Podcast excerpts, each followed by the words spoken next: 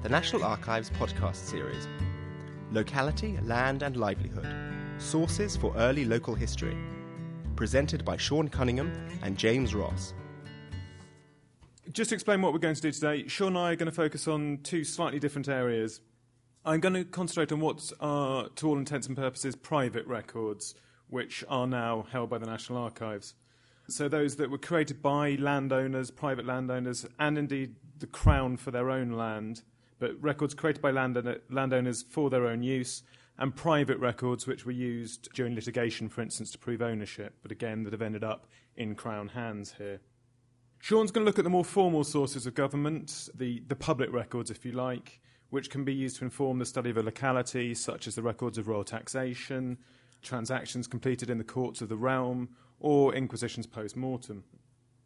This is not necessarily a distinction that all researchers might need to make, though the reason the record was created does, of course, make a difference as the information it contains, and um, it can affect how you might actually search for a public record or a private record. The National Archives has hundreds of thousands of records, possibly even millions of records, relating to property. We hold them for a variety of reasons.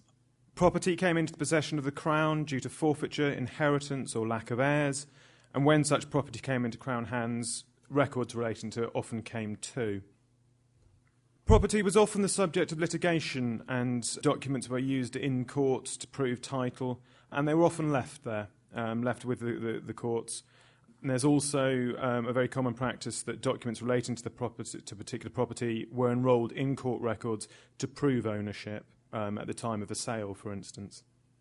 Lastly, of course, the Crown itself owned a huge amount of land and generated accounts and other documentations like a private landowner for profit, for loss, that kind of thing, for its own purposes. So these are the basic reasons why we hold a lot of private, effectively private records. To give some concrete examples of the sort of records that the National Archives holds, I'm going to focus where the records exist on one particular place today, which is Castle Rising in Norfolk. The manor came into Crown hands by purchase in the 1330s and stayed there till about the 1540s when Henry VIII exchanged it for other properties with Thomas Howard, Duke of Norfolk. And the manor has effectively remained with the Dukes of Norfolk um, ever since, despite the occasional execution and forfeiture of various members of that particular noble family. So, I'm going to start and talking about manorial records.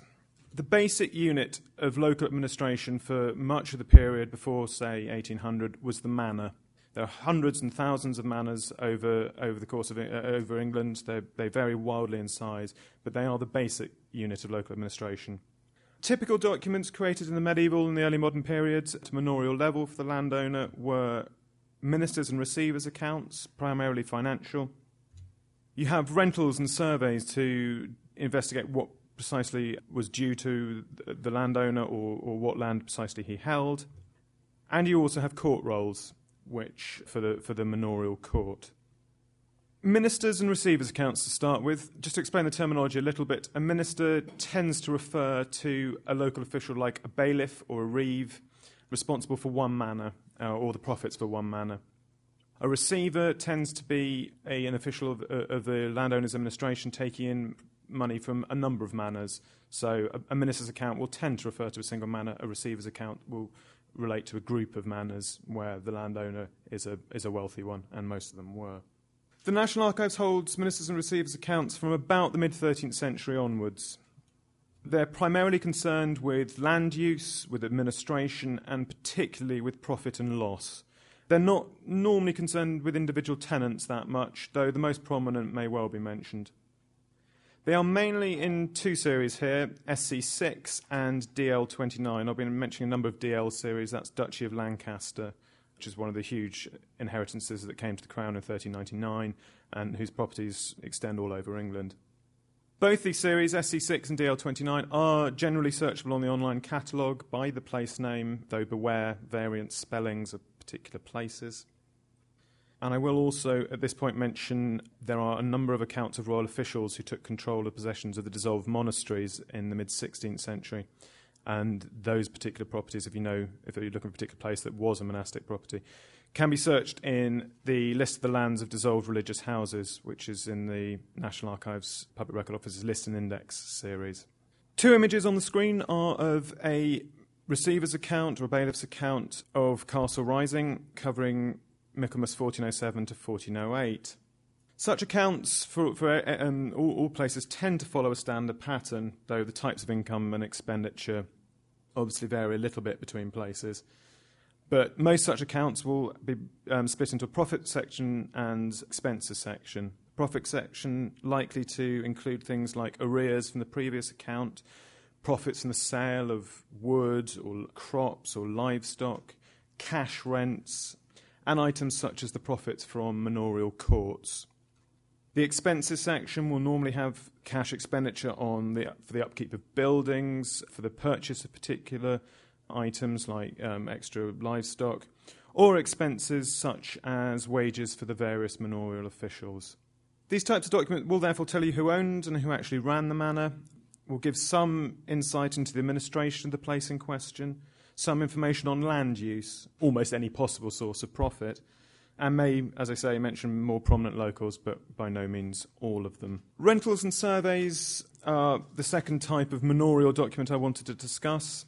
A rental is a list of tenants and their rents owed to the manorial lord, or occasionally the customs by which particular tenants held their property, so it may not be a cash rent necessarily. A survey is a, normally a written description of the manor, its boundaries, occasionally containing a map, though that's rare before 1600 and a number of documents are both rentals and surveys at the same time. They're scattered between a number of record series in the National Archives. Some of these series are certainly name searchable on the catalogue, on the online catalogue, and that's the best place to start. But the only absolutely comprehensive index is the list of rentals and surveys, which is again the Public Record Office's list and index is 25. To give you an example of these kind of documents, and again, for Castle Rising, there's a very detailed survey and rental for Castle Rising dating from 1589, after the Howard family had yet again forfeited their lands for rebellion. It's a very, very detailed document, and this particular page um, is the list of the major tenants and the rents that they owed to the, the Lord at this time, who, as I say, is, is temporarily the Crown top line there is, the, is for the mayor and burgesses of the actual uh, of the town itself of Castle Rising. But that's the rental side of it. To give you an example of the survey side, this is a written description of the bounds of the chase of Castle Rising or the hunting grounds. It gives a huge amount of topographical detail with particular field names and uh, quite a detailed description of how the, the landscape actually ha- looked at that time. So, for people interested in local history, this, is, this can be a very valuable source. The the clerk, who wrote this very detailed description um, of Castle Rising, also had a habit of doing grotesques as capital letters, and you can see a couple of examples there. They're actually very detailed and really quite, quite impressive, if occasionally slightly off putting. The third source of manorial records I wanted to discuss was man- the manorial court. They are, or they can be, a problematic source. They're invariably in Latin, certainly before 1688. They tend to be highly abbreviated and difficult to read. They're one of my least favourite sources to use, actually, for that reason. But they contain a wealth of information about the locality, about people and places, and especially about the elements of society that are not normally covered in other sources. That's because the, by about 1200 at the, um, the latest, the manorial court is the lowest level of the judicial system. There is a myriad of other courts standing above it, offering better justice more, um, for, for more serious crimes, whereas the manorial court deals with only the, uh, the least serious, if you like. So the people who end up in the manorial court are the lowest level of society that you won't find in the records of the Westminster Court, as a general rule, because they won't have been able to afford to, to have gone to that to Westminster or, or gone through the processes. So it can they can be very detailed on, on people you won't be able, to find otherwise. Most pre 1700 court rolls in the National Archives are in two series SC2 and DL30. Both series are searchable by name, by the name of the manor or, or the place on the catalogue, though, as usual, beware variant spellings. Some are in other record series, however, and for certainty, there are a couple of publications the List and Index of Court Rolls, and there's a union place name index to court rolls which is available in the map room here at Kew. Again, an example of a court roll. This one actually dates from 1349, at the height of the Black Death, and this particular example in DL30 are court rolls for the manors of High Easter and Great Waltham in Essex. I've highlighted a section here, and you may be able to make out the, um, the repetition of the two Latin words post mortem again and again as senior tenants expire from bubonic plague. In these five lines I've picked up, there are at least six examples the words post mortem, so you can see the level of mortality that the Black Death was having at that time.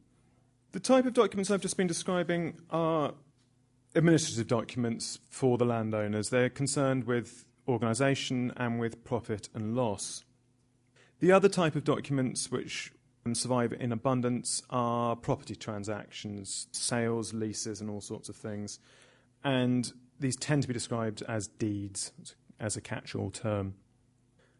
The National Archives holds deeds from at least the 12th century, certainly through to the 20th, and in their millions.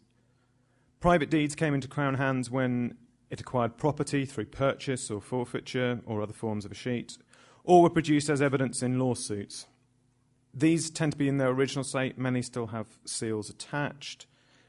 And the other type of deeds we hold are from the current practice, what was current practice up to the 19th century, which was to enrol documents in the central court as a way of recording ownership. Um, so there's lots of copies of documents written up onto the great chancery rolls and, and, legal rolls by clerks. So they're not in their original state, but they are they contain the same type of information. Medieval and early modern deeds uh, will remain in Latin really quite late, though English and French are also used at various periods. There's a huge variety of types of documentation covering all sorts of transactions, and they can sometimes be legally quite complex. They're also quite complex to locate for individual items.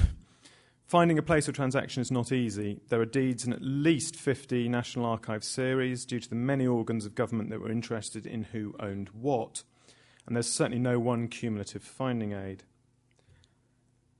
As is often the case, the best place to start is a search on the online catalogue. There are a number of series that are wholly or partly searchable there. DL series, a series among the Exchequer, the Chancery, and one or two others. There is also the published Calendar of Ancient Deeds, which runs to six volumes but is only a fraction of our holdings. It's available in any good research library. And there are at least 25 manuscript finding aids in the map room uh, under, those, under various headings. So, as I say, there's a lot of different places to look. The type of information a deed will contain, a typical one, if there's such a thing exists, will have the name of the person who's selling or granting the land the persons who acquired the property, the terms on which they did so, is it at least for 10 years, 20 years, as a sale, um, an enfeoffment. Probably will mention the amount of money changing hands, though not always. It will give you a date, it will give you witnesses uh, on a number of occasions. And it should also give quite a lot of details about the particular property or place in question. Can sometimes supply a great deal of topographical information, depending a bit on, on the property actually changing hands. This is um, an example from the mid 16th century in English of land changing hands. You can see it's actually probably a draft rather than a, a formal document, given how messy it is, and containing the same kind of information but in a much more formal form. This doc- the second document dates from about 150 years earlier. It's in Latin and it's a grant of land in Burnham Norton in Norfolk. But you can see the three seals attached, giving evidence that this was a, a formal document. I've made the distinction between enrolment and, and private deeds. There's no com- there was no compulsory central registration of transactions of land until it's the very late 19th century. But many purchasers of lands earlier chose to register their title um, with using the records of the courts of law. Now, you could do that one of several ways. You could have a fictitious legal dispute. It's known as a collusive action which means the, the case is written up on the, on, the, on the court rolls, although you're not actually having a legal suit. You could also just pay to have this written up as part of the, the records of a particular court. Problem is, there's a number of courts. Chancery was particularly popular, and the close rolls in C54 contain hundreds of thousands of private documents, but you might find them in the records of the Court of Common Pleas, the Court of King's Bench, various Exchequer series, particularly the memoranda rolls. Um, you might find for the Palatinates of Chester, Durham, and Lancaster, there are separate series where you may well find a lot of private deeds enrolled among them. And to illustrate what I mean by enrolled, it is written up on a very large roll. That's a close roll from the mid 16th century. There are so many possible record so- series I've just mentioned that I'm not going to go into any detail about how to find them. There's a very good research guide on our website on land conveyance, enrolments of deeds, and registration of title, which is a good starting point. As I say, that's available via our website. Brief word on maps. There's no systematic mapping of English land until the 19th century.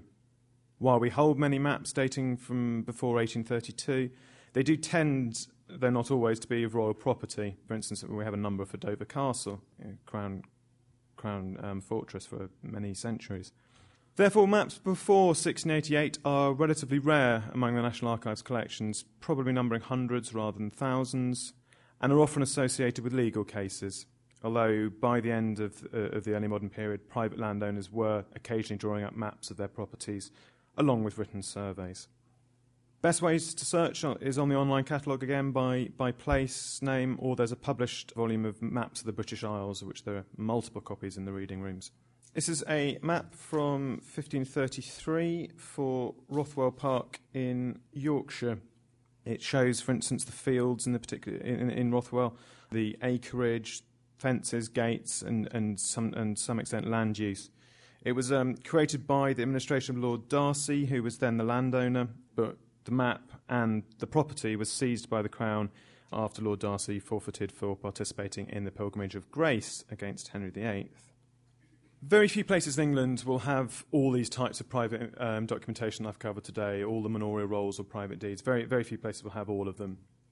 For instance, Castle Rising, which I've been using as a case study today, has excellent documentation for rentals and surveys, accounts, but has very few property deeds. I can find only one court roll and no maps in the National Archives collections.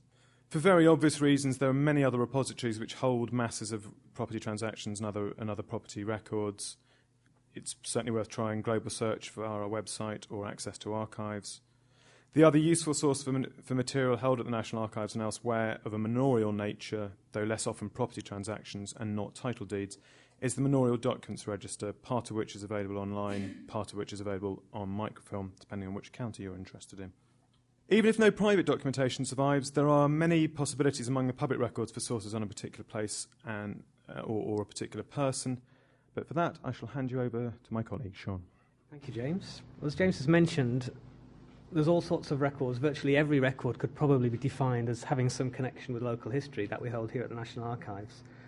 So pretty much all Crown records have some possibility for local historians, but as was mentioned, they're very difficult to navigate in some cases. The enrolments can be used to change to, to track ownership uh, or, or, stewardship, so changes in people who have influences in local places. The pleadings in the central courts, especially the equity courts, where a lot of personal statements were made under oath, depositions. These often give you very interesting snapshots of what local life was like at the time disputes were in process. The difficulty is that indexing these records is inconsistent. It's been done by different groups over three or four hundred years, basically. And you're talking to two of the uh, medieval team today, so we've got an enormous job to try and make more sense of this and to get more of it online. But the bottom line, literally, for, for local records in the National Archives is the Domesday Book. I'm going to talk a little bit about that because that's the basis upon which all Crown landholding developed after William the Conqueror took over. So the Domesday Book is a survey, a detailed survey and valuation of all the land and related resources held by the king in the late 11th century. William I conquered Anglo Saxon England in 1066, but the threat of invasion, he needed to know what his resources were, what kind of army he could gather, and basically how much money he could squeeze out of the country. So at Christmas 1085, he decided to commission a survey uh, to investigate these resources and basically define who owned what, how much it was worth, and how much he could get from it. So there's William from the Bayeux Tapestry. So it's relative between the two dates. You can get the value of Anglo Saxon holdings and then the value of Norman holdings. So for historians of this century, it's very interesting to see what the Normans did to the same land after they'd taken over. And it connects manors and estates and landholders. It also is pretty much a basis for military service. So, as a king who's taken the throne by force and has still got to conquer the north, then raising an army and, and putting a good army out was the main reason for collecting this information. And it also included the other lands that the Normans had managed to get their hands on as they conquered the whole of England and Wales after 1066. So, the basic description of what happened with Domesday there were seven circuits, which probably became the basis of a lot of the, the legal circuits that the justices rode in later times. And tenants in chief who held directly from the crown sent in lists of manors that they held. And obviously, it was called Domesday because it was so comprehensive, and everyone who was living at the time felt it was like a day of judgment, having to make lists of everything they owned and have it valued. So, special courts would be made up, half of them would be English jurors, half of them would be French and they'd be summoned from all over the locality and would have to give this information under oath about who owed what and how it was worth, how much it was worth. So, questions of ownership, the value of plough teams, how many slaves were on a manor, what the woodland, pasture, and mills were worth. So, you get a good snapshot of the very early origins of, of English places.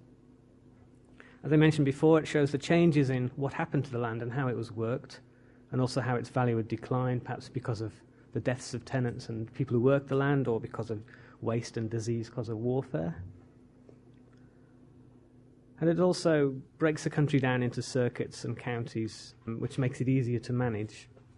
Now, there are two surveys there's the Little Domesday and Great Domesday that we hold. There's also the Exon Domesday, which is in Exeter Cathedral, which deals with the lands in the southwest. And the Great Domesday covers most of England except the north and London, Bristol, and Winchester. So it's by no means the whole country, but it's still a very great document. In fact, it is the nation's number one treasure, as we all know. So it covers 37 counties and about 13,500 places. It names all the landholders in each county, the manors they held, their value, and subtenants. Included there are 112 towns or boroughs and their customs, including the markets and fairs they held, 48 castles, 2,000 parish churches, 6,000 mills, surprisingly 45 vineyards, lots of woodland, fisheries, mints, and other industry. So it's not just about arable land. It also shows the distinction between free men and slaves and how many of these people were working on each manor. And people won't be surprised to know that about 300 major landholders held almost all of the land, much like today. So the king held about 17% directly, the church had an even greater share, and then lay tenants and basically 12 chief lords held a quarter of the land. And there was more pigs listed than women. And this is just a visual representation of that, with the king on the left and the slaves, would probably be people like me, on the right, and it's a very small hierarchy that's ruling the country. The good news is that it's now online at the National Archives on the Documents Online website with good full colour images and then a, a translation which matches the layout of the original. So you can search on manor names and individual names. So it's, it's fully opened now to, to internet use, which is the first time, certainly, that it's really been possible to exploit Domesday for its full potential.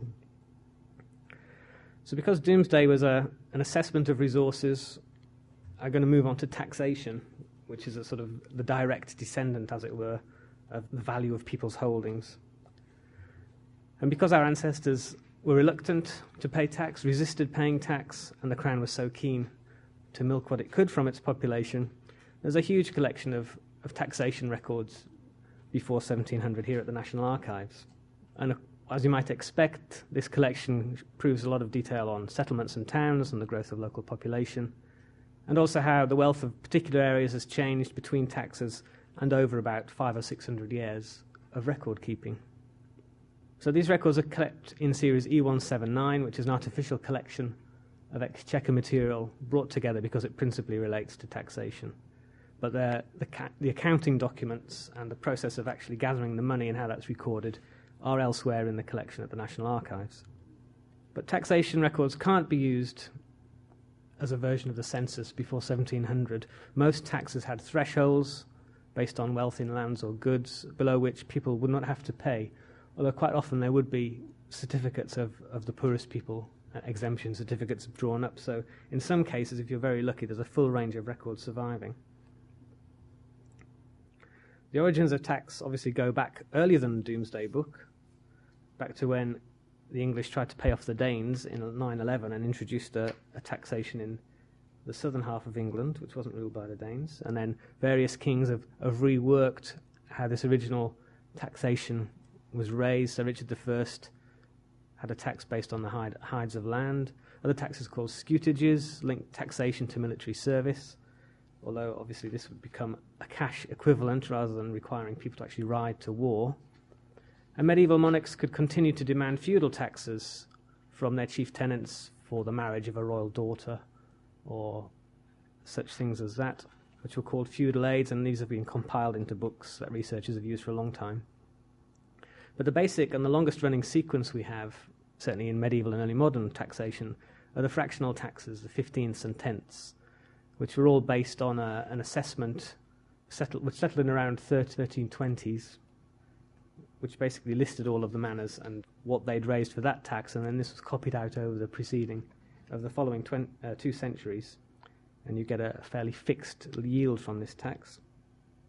But it's the Tudors who start to play around a lot more with individual subsidies and thinking of new ways to, to tax people and get more interesting taxes such as forced loans, free gifts, in inverted commas, and all sorts of things which um, created new thresholds and therefore created new documents because the lower the threshold, the more names will be on the assessments.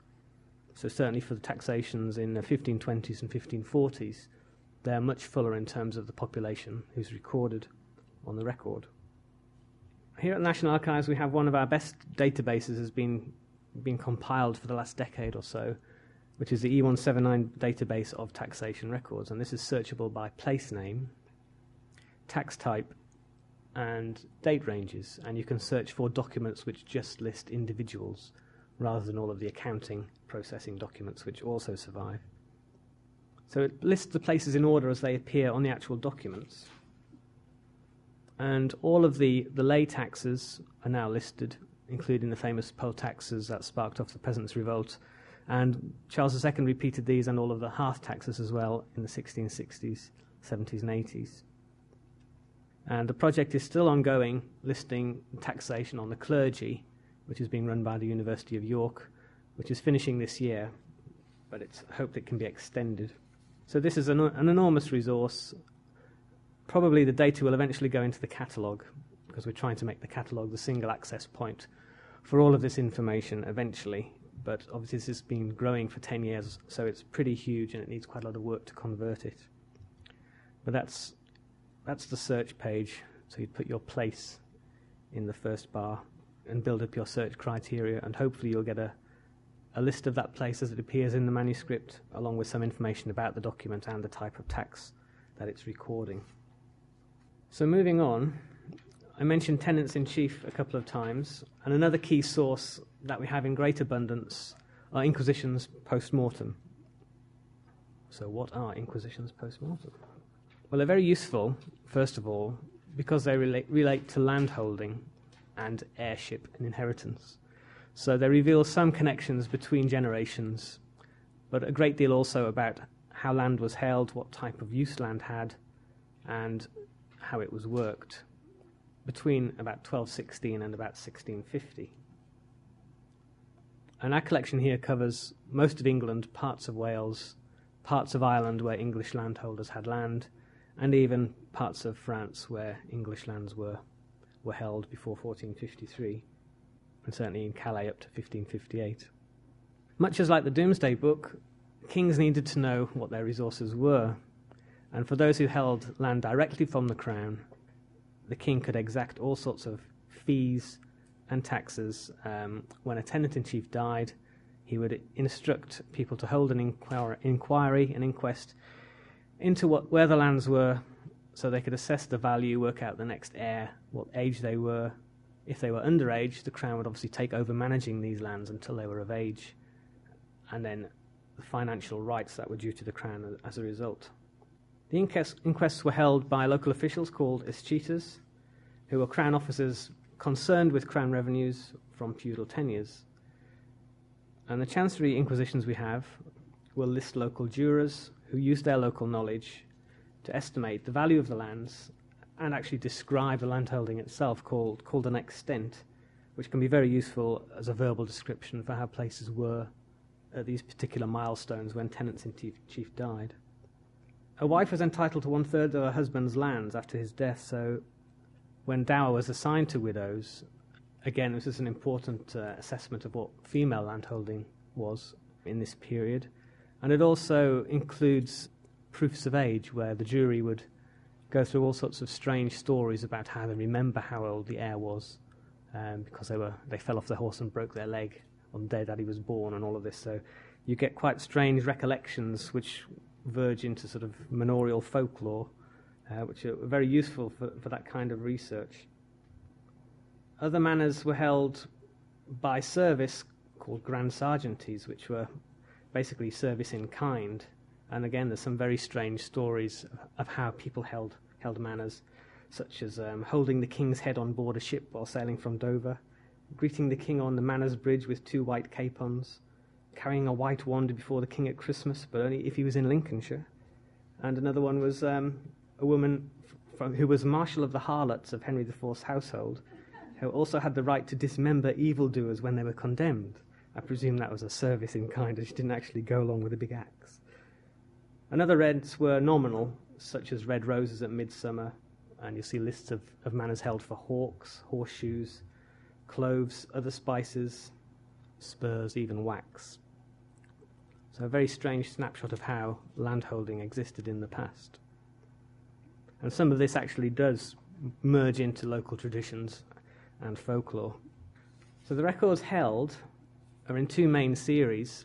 There's Exchequer versions and Chancery versions. The ones in the Exchequer are in better condition, but they don't include the jury names nor the seals of the people involved. And after 40, 1540, the Court of Wards and liveries would also receive a copy of the Inquisition if the heir was under age, and these records now exist in Series Ward 7.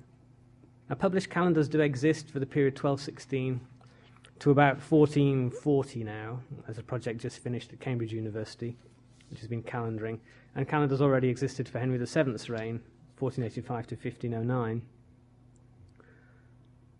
So the Cambridge project is filling in some of the gaps, but funding has, has just finished, and there's plans to, um, to continue this in a slightly different format.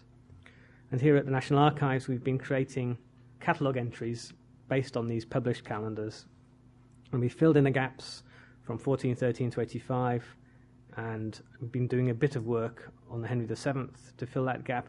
But basically, there's a, a whole chunk of Henry VIII through to 1649, for which the catalogue holds very basic details of county and landholder but not a great deal about what the land was.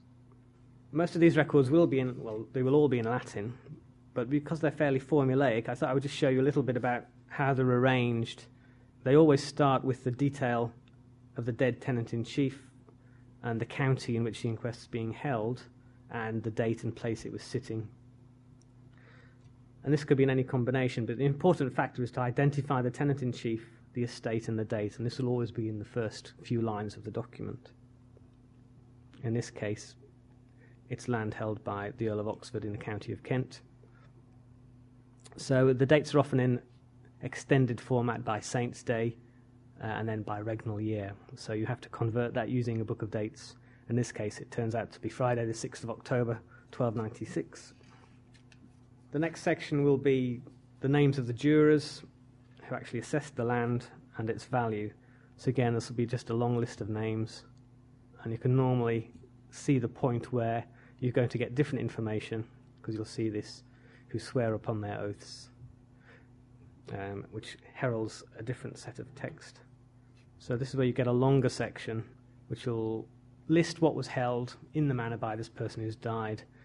And you can see in this case you get um, a list of dovecotes, the value of that particular group of or part of the property, the rents that were due, and some idea of the animals that were on the manor, so cockerels and hens listed here with their value, and then an assessment of the land itself, including its size. So if you can use other records to get a visual idea of the extent of this manor, it's quite easy to sort of put this into its local context by using National Archives and other records. And finally, at the end, you get the names of the heir of the manor and his or her age, and a confirmation that the jurors have sealed the document as uh, proof of the truth of their statement. And normally you'll get a valuation right at the end, and in this case, the value of the manor is £30, 14 shillings, and five and a half pence. As James mentioned, legal fictions and the use of the central court to get properties enrolled. The final um, group of records I would want to talk about are the feet of fines, because these are, again, very useful generic records of freehold land over time. So, certainly after about 1300, they're a legal fiction to ensure the safe transfer of freehold land by the authority of a civil court. So, the purchaser was known as a querent and the seller the deforciant. And the agreement was secured by fines payable to the court, hence the terms final concord or fine. And why is it called the foot of fine? Because it was written out three times one for each of the parties in the suit, and one for the court, which was always the bit at the bottom or the foot of the membrane, and that's the one we have. So it would be really a, an attempt to register title and protect it against fraud, since only genuine copies would fit back together in the court. And we have, I think, one example of all three parts, which is in the museum at the moment. So, just how useful are they? Well, again, they're in Latin and they're very formulaic. And as I'll show you in a minute, the key section is where you see the word inter abbreviated to INT, which is where you start to get the detail of who was involved in the case and some idea of the land. They're a bit abbreviated, um, as a lot of our documents are, but you can spot these key phrases quer for querent and deforce for deforciant, and they'll help you to identify the names of people in the case. There'll be a very formal description of the property, and it's not really meant as a guide to boundaries or even to land use, and you might get quite a lot of manors grouped together. But because they have such a long coverage, date range, and they go into lists of dwellings and outbuildings, mills, dovecotes, orchards, and the size and variety of land and how it was used, they're amongst the best and most comprehensive records that we have, certainly for the early modern and medieval periods. And the sum mentioned is probably a, a nominal value rather than the actual value. You might have to go to other records for that. So there's two main series from about 1200 up to 1509 in CP25 stroke 1 and then CP25 stroke 2 thereafter. And they run right through into the 19th century. They're arranged by county and then chronologically.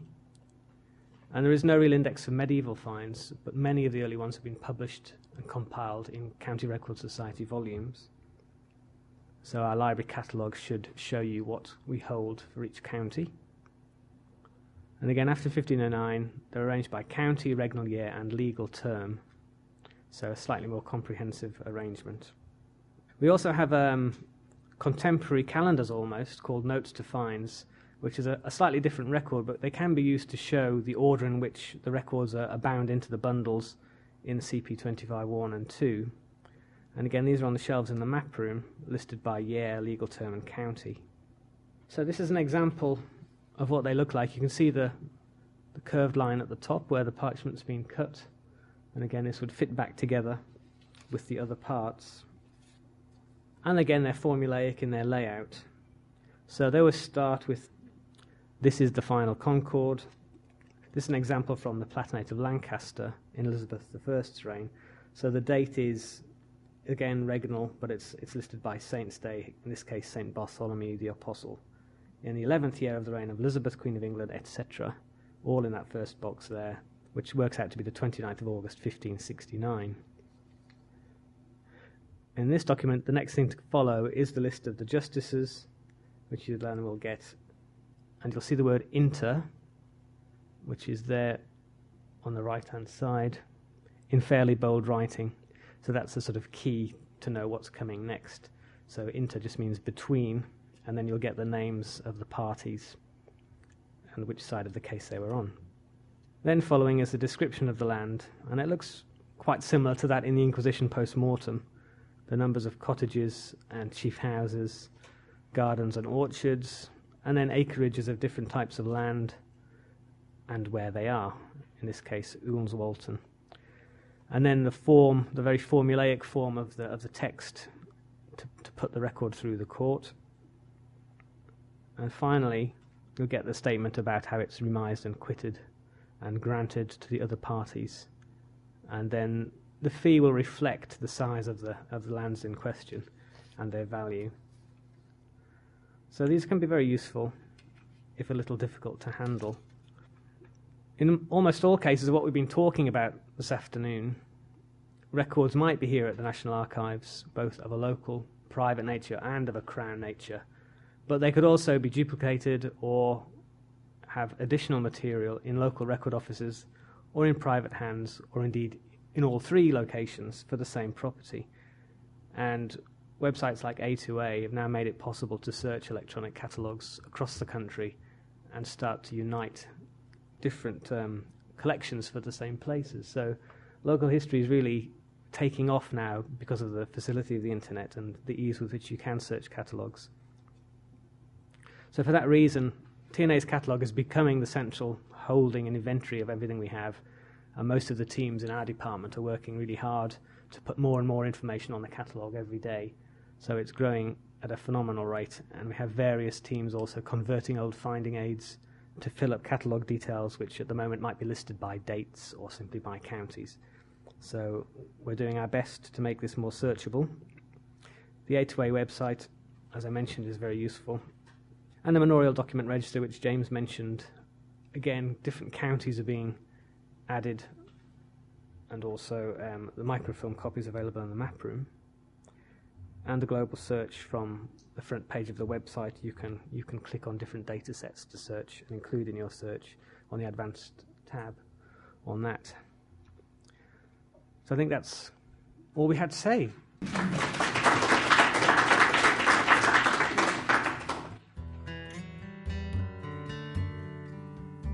This event was recorded live on the 12th of February 2009 at the National Archives, Kew. This podcast is copyright the National Archives. All rights reserved. For more podcasts, please visit nationalarchives.gov.uk forward slash podcasts.